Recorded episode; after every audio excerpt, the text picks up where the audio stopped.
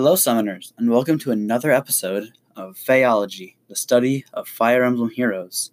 My name is Ilya Alador, and I'm going to just give you my quick thoughts on the Hero Fest 4 banner that just came out for Book 3. There isn't a ton to say about it. I mean, it's great. We have, of course, Eir as the colorless unit. She's our new mythic hero. As I said in my previous episode, I think she's fairly underwhelming, but she is still solid in that she will give you a boost to your Aether Raid score, so very worth having. Also some good fodder, some good unique fodder on her. Secondly, for the red, there is Owain, and Owain also a very fantastic unit. He's slightly worse than Ira stat-wise. I think he trades in 1 point of attack or speed for an extra point of resistance, which is not worth having. However, he does come with blue flame, which is a personal skill that only he comes with. It's inheritable, of course, to all their other units, but unless you're staff unit, you can use it, and it's pretty good. He also has attack, defense, bond, and wrath, so very good fodder on him. Also, his sword Mistletain is pretty solid. He's a really good enemy phase fighter, so very exciting red category there. As far as the blue category, there's Ophelia, and she was kind of a new unit with the Norian batch we got a while back. And she comes with Sturdy Blow 2, which of course is attack and defense plus 4. Chill Resistance, which is a fairly fairly uncommon skill. She also comes with Rally Up Attack plus. So that's plus 6 attack to target ally and allies within 2 spaces. It's a support skill. It's an assist. It's 400 SP, so it's very nice.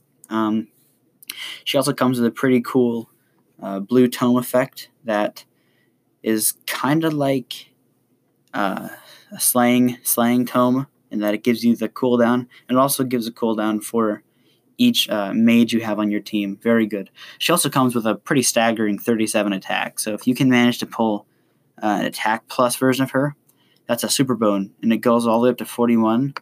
So she'll have a natural 55 attack, which is really good. So she's quite the nuke. Speaking of quite the nuke, the blue category, not the blue, the green category is Luin. And Luin is a fantastic hero. He comes with 34 attack, which is pretty good, but 37 speed, which is really nice. And his legendary weapon, Forseti, grants an additional 3 speed, so up to 40 at neutral IV, which is really nice because Forseti has kind of that reverse desperation effect, where if he can perform a follow-up attack and his HP is above 50% or equal to, then he can perform his follow-up attack immediately before the foe can even counterattack. So very good, Forseti, very strong. He also comes with Swift Sparrow, which is good fodder, of course. Odd Attack Wave on the C slot, which is also fantastic fodder. And Special Spiral, which is unique to him. So, yeah, great fodder all around. This Hero Fest banner has just great fodder and some really nice, strong units, even though I think Eir is kind of weaker. The other 3 are all fantastic fighters. And with just the amount of fodder and force behind this banner, it's a definite pull. Go for it, of course. It also, you can be getting the free summon tickets.